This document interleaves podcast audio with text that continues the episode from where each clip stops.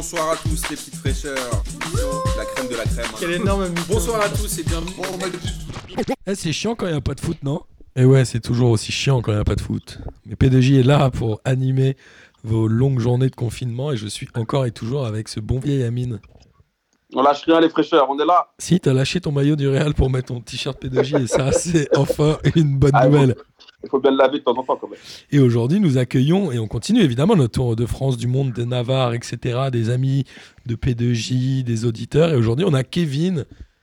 Ça va ? Bah ouais, salut à tous, comment ça va ? Bah écoute, ça va, depuis le temps, ça fait un petit moment qu'on s'était pas vu. Pour ceux qui se souviennent, tu avais animé le hors-série sur le football en Chine, puisque tu avais joué toi-même en Chine à un niveau, je ne sais pas si on peut dire un haut niveau. Un grand niveau. En tout cas, c'est un des hors-séries qui nous a ramené pas mal d'auditeurs et les gens avaient beaucoup aimé ce que tu avais fait. Donc merci à toi d'avoir contribué à étoffer notre auditorat. Je ne sais pas si on dit comme ça, mais... Bah, merci à vous. C'est pas tous les jours qu'on parle de la Chine, donc non, je rigole. Ouais, c'est sûr.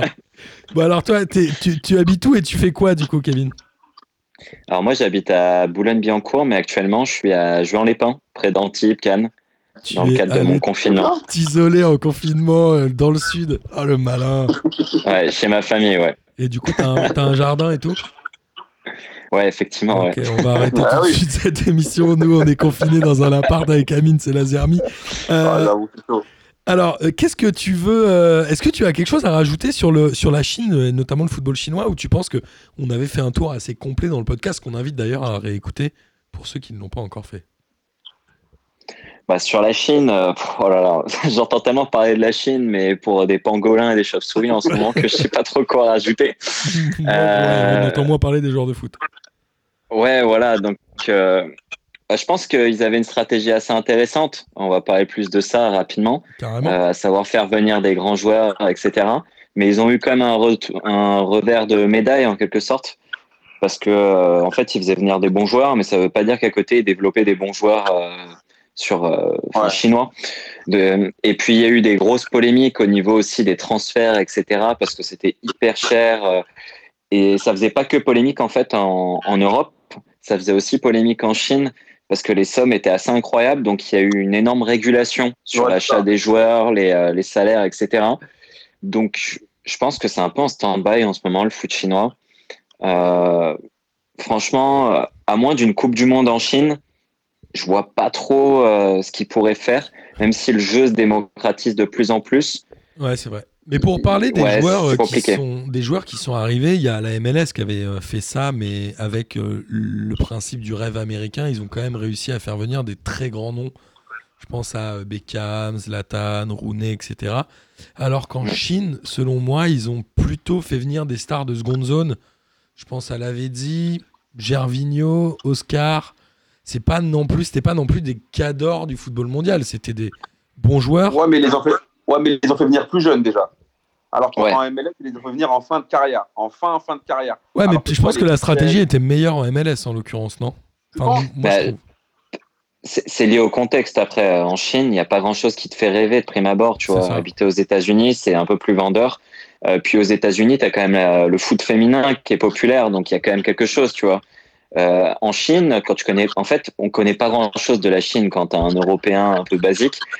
C'est compliqué pour une personne que tu rencontres de dire c'est quoi le sport national en Chine. Il va te dire peut-être le ping-pong par cliché ou des choses comme ça. Mais en tout cas, le football, c'est clairement pas le sport national, que ce soit pour les filles ou pour les garçons. Et ceux qui pratiquent le football, c'est souvent en fait des personnes qui sont pas chinois. Il y a beaucoup de Thaïlandais, de Vietnamiens, des choses comme ça qui pratiquent. Donc voilà. Et puis comme je l'ai dit, le contexte en Chine fait pas forcément rêver. T'es pas dans un pays aussi démocratique aux États-Unis, on va dire, en quelque sorte. Ah bon ? Non, mais comme quoi, je veux dire, l'argent attire pas tout le monde. Mais je pense que c'est pareil. Ils ont les mêmes problématiques en fait qu'au Qatar ou d'autres pays, quoi. C'est du même genre. Ouais. Encore qu'au Qatar, le foot est peut-être plus aimé, on va dire. Mais bon. Mais la Chine vise l'organisation d'une Coupe du Monde en 2030, si je dis pas de bêtises, non ? Ouais, de ce que j'avais entendu, ils en visent une à plus ou moins court terme. Mais je pense que ça changera tout. Les Chinois, ils n'aiment pas être ridicules. Ouais, ça serait bien, franchement. Ça serait bien, un petit coup du monde en Chine. Bon, après, franchement, mais ouais. 2030, ouais. Bah ouais, on fait un peu un hors-série sur la Chine en ce moment. Mais ça serait pas mal. C'est un pays qui est gigantesque, avec plein de cultures différentes. Ouais, c'est un pays qui est très peu connu, qui sait bien organiser les événements. C'est un pays qui gagne à être plus connu, en tout cas. Et je pense que ça pourrait créer un vrai mouvement. Parce que les Chinois, football, pas football, ils s'en foutent. Hein. S'ils savent qu'il y a une compétition internationale qui est organisée chez eux, ils vont pas essayer d'être moyens ou quoi, ils vont essayer d'être bons. Et je pense que quand tu as plus d'1 milliard d'habitants, il y a moyen de former des jeunes sur 10 ans. Ouais, bien sûr. Et c'est Alain Perrin qui a été sélectionneur de la Chine, non ? Ouais, mais je crois que ça a duré qu'un temps. Ouais, c'est ça. Et en fait, ce qu'il a raconté, je l'avais vu notamment dans un reportage où il raconte que de plus en plus, il y a des stades sur les toits, puisqu'ils cherchent évidemment des espaces dans les villes où il y en a pas beaucoup. Enfin, toi, tu le sais mieux que nous, Kevin, parce que tu as vécu un peu là-bas. Mais il n'y a pas tellement d'espace, ni d'espace vert, ni d'espace pour avoir des terrains, quoi, non ? Quand tu es à Shanghai, à Beijing, etc., c'est quand même des villes qui sont monstrueuses, mais quand tu joues souvent à l'extérieur de la ville. Et l'extérieur de Shanghai, c'est pas comme l'extérieur de Paris, tu le fais pas en 30 minutes, quoi. Ouais. Tu mets du temps.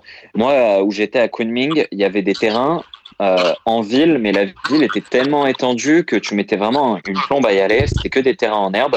Sinon, il y avait pas mal de five. Et après, tu as des terrains universitaires. Ok. D'accord. Mais pareil, à l'extérieur, j'imagine, de la ville. Pour les universités, non. Mais j'avais vu des choses qui étaient faites sur les toits, etc. C'est un peu particulier. Ils ont je sais pas comment expliquer. Ils ont des terrains en herbe, ils ont des arbitres pour tous les matchs, quel que soit le niveau du match. Mais à côté de ça, ils ont des entraîneurs qui fument des clopes sur le bord du terrain. Et quand ils t'entraînent, tu comprends pas trop le délire. C'est hyper particulier, ouais. Ouais, c'est assez marrant. Mais alors, du coup, le football chinois, j'imagine bien que tu ne le regardes plus aujourd'hui. T'es fan de Ligue 1. T'es fan de quelle équipe, toi ? Bon, on se met la tête d'Amine. Moi, le Paris Saint-Germain. Et qu'est-ce que tu penses du PSG de cette année ? Je pense que le coronavirus n'est pas arrivé au bon moment. Ou alors au bon moment pour pas que le PSG ait encore une énième désillusion, quoi. Ouais, mais de toute façon, en réalité, il n'y en a qu'un seul qui gagne. Donc, tu peux à chaque fois que être déçu, on va se dire. Donc là, on a passé Dortmund, tu vois, c'était déjà le truc, tu vois. Et je pense on aurait joué contre Mont-de-Marsan, on aurait eu la même sensation, tu vois. Alors, c'était le truc. Ça, on allait passer les huitièmes. Amine, il aime bien, ça lui rappelle Interville qu'il regardait quand il était jeune. Exactement, Montauban. Et est-ce que tu as le sentiment, depuis l'arrivée des Qataris, et c'est vrai que c'est un débat que j'ai souvent, notamment avec mon ref, est-ce que le PSG a vraiment évolué ? Sportivement, je parle, hein. Pas au niveau de l'image et tout, parce que c'est évident. Mais sportivement, depuis l'arrivée des Qataris, moi j'ai l'impression qu'il y a un peu une stagnation du niveau de l'équipe. Ce qui est assez troublant, en fait, c'est qu'on parle du stade des huitièmes de finale, mais il faut se dire qu'avec Laurent Blanc, on allait en quart. Donc, depuis un moment, on stagnait sur le huitième, mais on est déjà allé en quart. Donc, on pourrait dire qu'au niveau de la Ligue des Champions, on avait un peu régressé. Et puis même un moment quand on joue contre Barcelone, je parle pas de la remontada, mais du premier match aller-retour chez eux, etc. On n'est pas loin de passer, quoi. On n'est vraiment pas loin. Donc sur le volet Ligue des Champions, j'ai envie de dire qu'on n'a pas vraiment progressé. C'est vraiment une stagnation, voire presque une baisse. Après, le PSG quand même rayonne, en tout cas en Europe. C'est une équipe qui est hyper reconnue maintenant, qui fait peur même si elle passe pas les stats qu'on aimerait. Je pense qu'ils font peur à tout le monde. Quand tu tires le PSG, t'es pas content. Ils ont quand même une super équipe. Mais si tu compares à l'équipe peut-être de l'époque Zlatan, etc., tu te dis est-ce que c'est pas, ça se vaut à peu près ? Est-ce que c'était pas même mieux équilibré à un autre moment ? En fait. C'était plus équilibré. Ouais, avec Motta, des choses comme ça, c'était plus intéressant, moi je trouve. Donc c'est un peu particulier. Après, je pense qu'il y a une certaine forme de progrès à rester quand même au top niveau, un certain niveau. Ça aurait pu être un projet où tu montes vite et tu redescends très vite. Là, je trouve que quand même, ils se sont installés et je pense que ça va durer longtemps. Maintenant, il faut passer des démarches importantes. Et je pense que c'est un peu dommage parce que là, il y avait un petit cap psychologique qui était passé, même si Dortmund, c'était pas non plus un ogre. Mais bon. Oh, c'est un nom historique d'Europe, en tout cas, Dortmund. Ouais, mais peu importe l'adversaire, comme je l'ai dit, il fallait le passer. Et on l'a bien vu au match aller et même au match retour à travers les célébrations, etc. que ça pesait lourd en tout cas pour les joueurs. Et c'est ça d'ailleurs qui est curieux, c'est que c'est pas comme si c'était tous les mêmes joueurs. Enfin, c'est comme s'ils se transmettaient un patrimoine de mecs qui ont perdu, de losers. Tu vois. C'est génétique limite quoi. Tu viens au PSG, tu foires en 8ème quoi, et le gars le sent quoi. Il y a un joueur qui représente un peu le joueur qui représente vraiment le Qatar au PSG, c'est Verratti. Et j'ai du mal moi à voir Verratti. Il est arrivé, il était très fort. Je le trouve encore très fort, mais je trouve pas qu'il a pris une dimension internationale. Enfin, c'est un très bon joueur, mais je trouve pas qu'il ait réussi le step qui fera de lui un joueur qui restera dans l'histoire. Alors, il restera évidemment dans l'histoire du PSG, mais je n'arrive pas à en faire un des top mondiaux milieu, alors que je pense qu'il a les capacités pour le faire. Et pour moi, il est un peu à l'image du PSG qatari, c'est que, à part peut-être Marquinhos et Kimpembe, il y a très peu de joueurs qui ont progressé ou qui ont vraiment gagné une stature avec le PSG, non ? Alors, je me trompe peut-être, mais... Moi, je suis d'accord. Moi, je trouve que Verratti, il est arrivé, il avait il avait un potentiel de ouf, il sait faire plein de choses, mais le problème c'est qu'après le mec il s'est laissé aller, et surtout depuis le départ de Zlatan, le gars s'est complètement laissé aller, ça fume des clopes, des chichas, ça s'en bat les reins, il reproduit toujours les mêmes erreurs, il discute toujours avec l'arbitre, il prend toujours son carton. Cruyff fume des clopes aussi, hein, c'est pas forcément gênant. Après c'est pas le football non plus, mais... Il est quand même sportif de haut niveau, frère, tu fumes des clopes, tu pourras les fumer après ta carrière, tu vois. Mais c'est vrai que pour moi, il est symptomatique, il est révélateur de cet état d'esprit qu'il y a au PSG. Et pour moi, c'était vraiment ambitieux. Tu dois vraiment avoir une ligne de conduite optimale pour pouvoir essayer d'atteindre tes objectifs. Et lui, je crois que maintenant, il s'en bat les couilles. Je pense qu'il y a eu un traumatisme psychologique. Quand ils ont fait toutes les remontadas, là, ça n'a pas marché. Je pense qu'au bout d'un moment, ils n'y croyaient plus. Et puis le PSG est un peu condamné aussi à ne faire des plus-values que sur les joueurs qu'ils forment, puisque à chaque fois qu'ils achètent, ils achètent à un prix élevé. Ils revendent. Je ne sais pas s'ils ont réussi à faire une plus-value sur un joueur acheté. Pas forcément, non. Acheter, non, mais sur les joueurs formés, oui. Ouais, c'est ça, c'est le seul endroit où ils peuvent faire une plus-value, quoi. Qu'est-ce que tu t'en penses quoi, toi, Kevin ? Verratti, ouais, c'est carrément le meilleur exemple. On dit souvent, il sait faire plein de choses, mais en fait, il y a plein de choses aussi qu'il ne sait pas faire. À savoir, il ne sait pas tirer au but, il ne sait pas marquer, il ne sait pas ne pas parler à l'arbitre, il ne sait pas avoir une bonne hygiène de vie, il ne sait pas ne pas être blessé pendant une saison. En fait, il lui manque énormément de choses pour être un top joueur, en fait. Voilà. Tu regardes tous les grands joueurs, ils se blessent jamais, ils ont une super hygiène de vie, enfin, et ils travaillent. Ils ont tous au moins ces trois trucs en commun, quoi. Et lui, il les a pas. Donc, déjà, c'est compliqué. Et ensuite, aujourd'hui, un milieu qui tire plus, enfin, moi, j'en connais pas, hein, des milieux qui tirent pas, qui sont au top niveau, ça existe pas, quoi. Et il fait des super passes, mais c'est pas non plus le mec le plus... décisif de la planète, il fait l'avant-dernière place, tu vois, mais c'est pas non plus la passe d'Est. Ah, de temps en temps, il fait du bien quand il casse les lignes, quoi. Ah, il fait du bien. Ouais. Mais je sais pas, moi je trouve qu'en fait, il manque tellement de choses pour être au top niveau. Enfin, tout ce que j'ai cité, pour moi, c'est tellement... Enfin, ça paraît peut-être simple, mais en gros, c'est ça qui fait la différence entre des top players et des joueurs moyens ou des très bons joueurs. Ça fait 7 ans qu'il râle auprès de l'arbitre et il a pris un deuxième jaune. C'était contre qui ? Contre Dortmund à l'aller, où il prend un jaune pour rien sur une action où il n'est même pas, et il se fait suspendre au match retour. Ouais. Bon, après, ça n'a pas eu les conséquences. Mais tu vois, ça va bien avec le personnage aussi. Il n'a pas de chance, ça tombe sur lui. Mais en fait, je pense que psychologiquement... il prépare les arbitres, les gens autour de lui à ce que ça tombe sur sa gueule à chaque fois. Je sais pas comment m'expliquer. Il fait en sorte que ça se... Et après, il faut pas oublier un truc, c'est que, bon là on n'en parle plus, mais Verratti s'était blessé pratiquement à la moitié de toutes les saisons, quoi. Ouais, c'est un truc de malade mental, hein. Donc moi je l'aime beaucoup. C'est un super joueur, un excellent joueur. Ouais, c'est un super joueur de five. Oh, il pourrait aller jouer en Chine. Non, mais je suis dur avec lui parce qu'il me déçoit énormément. Mais après, quand tu vois ce qu'il fait en Italie et tout, c'est pas non plus incroyable. Donc c'est dommage.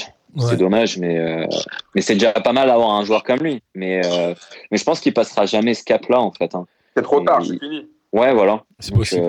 Et quel est le joueur, selon toi, qui ferait du bien au PSG, qui n'y est pas, évidemment, mais que tu aimerais voir arriver au PSG cet été, par exemple ?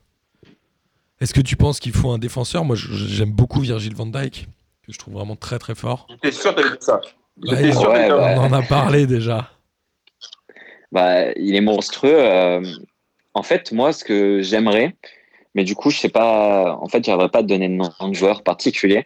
Pour moi, il faut un joueur qui arrive à remettre ce que Zlatan ou Thiago Motta arrivent à mettre dans le vestiaire. Mais du coup, ça se passe dans le vestiaire. Et moi, typiquement, Virgil van Dijk, je me dis que, par exemple, c'est un leader, mais je sais pas ce qu'il vaut vraiment dans le vestiaire. Peut-être qu'il est incroyable, peut-être qu'il est un peu plus discret. Et pour moi, ce qui manque, c'est des gars qui remettent dans le droit chemin les autres joueurs, qui leur mettent un peu la mort et qui montrent ce que c'est d'être un top joueur professionnel.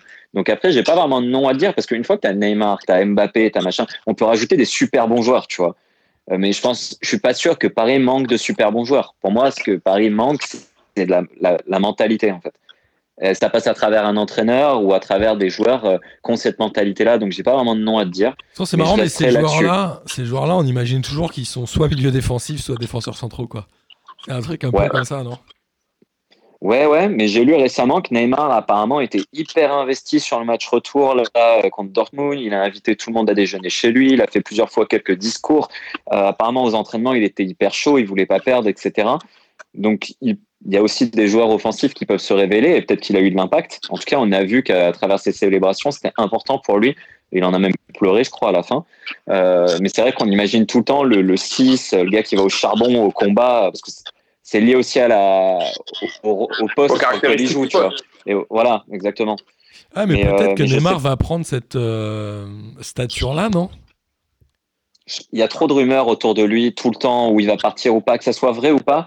Je pense que tu peux pas être leader si toute la journée, tout le monde raconte que tu vas peut-être partir. C'était le cas cette année, pour moi, raison. Peut-être que là, s'il n'y a pas le débat, parce que je vois pas quel club pour offrir un salaire aussi important à Neymar, quoi, à part City et Barça, peut-être. Non, mais là, je pense que Neymar, il va y avoir un petit échange avec Griezmann, là. Je sais pas. Mais moi, Marquinhos, je te trouve bien, moi, en tout cas. Il faut que, pour moi, un leader, faut sentir qu'il est aussi un peu sur la longueur et tout ça, tu vois. C'est pas juste qu'une saison, pour moi. Neymar, à chaque fois, il y a trop de choses autour de lui, tu vois. Et tu vois, Zlatan, il y avait beaucoup de choses autour de lui, mais on savait qu'il allait rester. Ouais, parce qu'il n'y avait pas vraiment de doute là-dessus. Il est arrivé un peu plus âgé, il est arrivé à 31 ans, non ? 30 ans, 31 ans au PSG. Ouais, il est arrivé à 31 ans. Ouais, mais ce que je veux dire, c'est que je pense que ça fait partie aussi de l'impact psychologique que tu as sur tes partenaires et tes coéquipiers. C'est que les gars, ils se disent, ouais, lui, il est là pour longtemps, il va me faire chier pendant 2-3 ans. Il va pas être là pendant 6 mois, 1 an, tu vois. Ouais, c'est vrai. Et c'est un peu le reproche qui a été fait et qui continuera à être fait et qui sera, je pense, toujours fait à Thiago Silva, quoi. C'est ce manque de... son manque de leadership. Bah ouais, Thiago Silva, il a manque de leadership. Quand je vois les 2 buts de Dortmund, il est 4 mètres derrière, alors que c'est un super défenseur. Et puis, et lui, il n'y a pas grand-chose qui se passe en dehors de lui, tu vois, sur le terrain. Mais les peu de choses qui se passent, c'est toujours hyper, hyper négatif. C'est jamais fun. Là, la dernière chose qu'il y a eu, c'est sa femme là, qui a sorti, qui a dit qu'on avait l'impression qu'on était dans un pays où il n'y avait même plus de nourriture, on ne pouvait plus sortir et tout. Et direct, tu t'es dit, ah ouais, sa femme aussi, c'est une pleureuse. Et comment ça va se passer ? Parce que si je ne dis pas de bêtises, il y a Thiago Silva, il y a aussi Neymar qui sont au Brésil. Ils ne vont jamais pouvoir rentrer pour le début du championnat, non ? Ou là, s'il y a une reprise ? Bah, je pense qu'ils peuvent payer un jet privé pour rentrer. Ils ont un contrat de travail, donc à mon avis, ils pourront rentrer. Mais il n'y a pas que. Il y a aussi Navas, il y a aussi Cavani, il y a du monde. Ouais, mais il y a un problème qui va se poser parce que de ce que j'ai lu dans l'équipe, ils prévoyaient dans le scénario le plus optimiste une reprise du championnat le 16 juin. Mais finalement, ça ne va pas pouvoir le faire parce qu'apparemment, il faut au moins un mois de préparation. Du coup, ils disaient peut-être une reprise du championnat début juillet, sauf que si je ne dis pas de bêtises, Thiago Silva, il est en fin de contrat au 30 juin, non ? Alors, on avait eu ce débat avec Marcos, il disait que ça dépendait si le contrat était inscrit en saison ou en date, et on n'avait évidemment pas la réponse. C'est en date. Les contrats de foot, c'est pas en saison. Tu signes pas pour 2001, 2000, pour 2 genres, pour 5 saisons, de 2000. Genre, tu signes pour il y a des mois, des années, donc là, ils sont foutus. Ouais, j'imagine qu'il y a des clauses ou des trucs comme ça, quand même, non ? Alors, des clauses pour pandémie, je pense pas. Après, il y aura peut-être une certaine... J'espère que les joueurs, ils seront un peu fers, quoi. T'es engagé dans une compétition, au-delà de l'aspect contractuel, t'as envie de la terminer, quand même. Enfin, je suppose. Après, si les mecs, ils veulent pas, on saura qui sont les lâcheurs et qui ne le sont pas, tu vois. Et à la rigueur, tant pis. Genre, de toute façon, c'est comme ça. Après, si on perd Thiago Silva, y a Cavani, tu vois, Thiago Silva... Bah tant pis, Amine on en gagnera peut-être d'autres de l'autre côté. Amine parlait des compétitions, je crois que le football amateur a été officiellement arrêté pour la saison. La Ligue 1 en effet c'est encore un peu tangent, je sais pas où ils en sont pour la Ligue des Champions, mais évidemment que si la Ligue des Champions reprend, ces joueurs-là vont avoir envie de terminer la compétition, non ? Bah, la Ligue des Champions, j'ai vu que la Ligue des Champions c'était pareil, c'est genre ils prévoyaient genre un aménagement, genre un espèce de mini-tournoi en juillet-août. Mais il reste encore des huitièmes à jouer. Ouais. Il reste des huitièmes à jouer. Tous les huitièmes n'ont pas été joués. Ouais. Et en fait, tout dépendra. En fait, je crois qu'ils ont dit du début de la reprise de la saison prochaine. Et je crois qu'ils voulaient la faire fin septembre.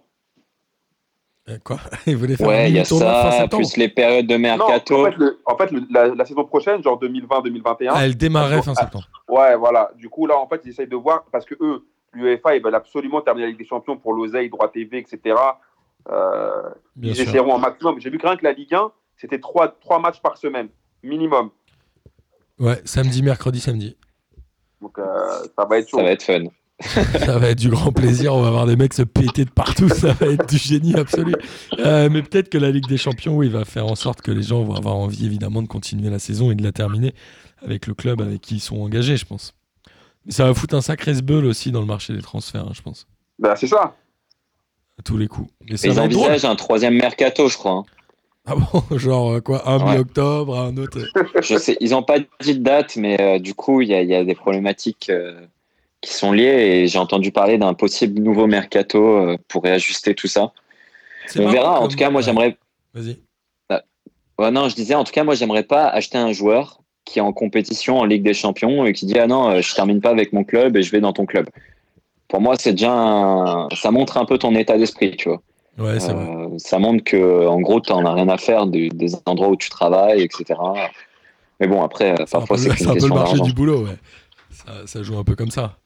Mais non, mais en tout cas, ça va être assez fou cette fin de saison qui va se dérouler. Donc, ils joueraient la Ligue des Champions en juillet, c'est ça, Amine ? Ouais, c'est ça. En fait, ils ont dit ou juillet ou août. Mais et genre, ils voudraient faire un espèce de mini tournoi. J'ai vu que le Qatar avait proposé un truc à Doha. Mais bon, à Doha, au mois d'août, à 50 degrés, ça va pas le faire. Donc, je sais pas où ils vont le faire, mais ouais, ils veulent faire en mode mini-tournoi. Avec un seul match ou des allers-retours aussi ? Non, je crois qu'il y aura qu'un seul match. Oh, attends, ça va être ghetto, ça. Ça peut être très drôle. Ah, mon gars, ça va être coupe-gorge. tu vas faire 2 semaines, ça va être la folie. Et du coup, Leipzig va peut-être gagner la Ligue des Champions. Hein. Ah, ben, franchement. Mais regarde, Christopher Nkunku a quitté le PSG l'année dernière, il peut gagner la Ligue des Champions. Moi je dis c'est plausible. Comme ça, c'est typiquement pour le PSG. Un truc qui ne gagnera plus, qui n'existe plus. Comme la Coupe des Coupes. C'est dur. Hein. Ouais, comme le format de la Ligue des Champions de Marseille, quoi. Il n'existe plus non plus. Ah ouais, avec des champions. Avec des vrais champions. Bon, bah écoutez, les gars, merci. C'était très cool de faire cette émission avec vous. Je sais pas si Kevin, tu as des choses à ajouter ou pas, mais tu n'es évidemment pas obligé, tout va bien. Non, en ce moment, le foot, c'est calme, à part le championnat biélorusse. Je sais pas si vous aviez checké un peu, mais c'est pas Évidemment. C'est pas dingue, voilà. C'est pas dingue. Alors là, j'ai cru comprendre qu'ils mettaient dans les stades des supporters en carton. Pour faire genre, il y a des supporters. Non, j'ai lu ça sur Twitter. Non, c'est le grand sport, ça. Ça ressemble tellement à FIFA, tu sais, avec les vieux supporters. Mais j'ai lu ça sur Twitter tout à l'heure, ça m'a fait tellement rire. J'ai pas compris l'intérêt. C'est mieux mettre la sono. Hein. Mais voilà, à part ça, il reste plus grand chose en termes de foot. Et je pense que il y a tellement de choses plus importantes en ce moment que du coup, il reste pas grand chose à dire là-dessus. Mais ça risque d'être intéressant et on risque de vivre un été de tous les records avec beaucoup de surprises sur les matchs, sur s'il y a des matchs, sur les transferts, s'il y a des transferts. À mon avis, il va se passer des trucs assez incroyables avec des joueurs qui vont peut-être pas pouvoir revenir. Ça va être drôle, tu vois, avec des joueurs libérés Neymar, des choses comme ça. Ça va être marrant. On va bien se régaler, je pense. J'ai hâte que Julien nous fasse un hors-série mercato alors. Ah bah là, putain. Ce serait du génie. Ouais. Bon, les gars, merci beaucoup. Merci. C'était un plaisir de te revoir. Et puis tu reviens nous voir quand tu veux, quand la saison reprendra. Ça marche ? Avec plaisir, ouais. Avec plaisir. Prenez soin de vous. Toi aussi. À la prochaine. Ciao. Salut. Ciao, les gars. Bonsoir à tous, les petites fraîcheurs. La crème de la crème. Quelle énorme. Bonsoir à tous et bienvenue. C'est chiant quand il n'y a pas de foot, non ?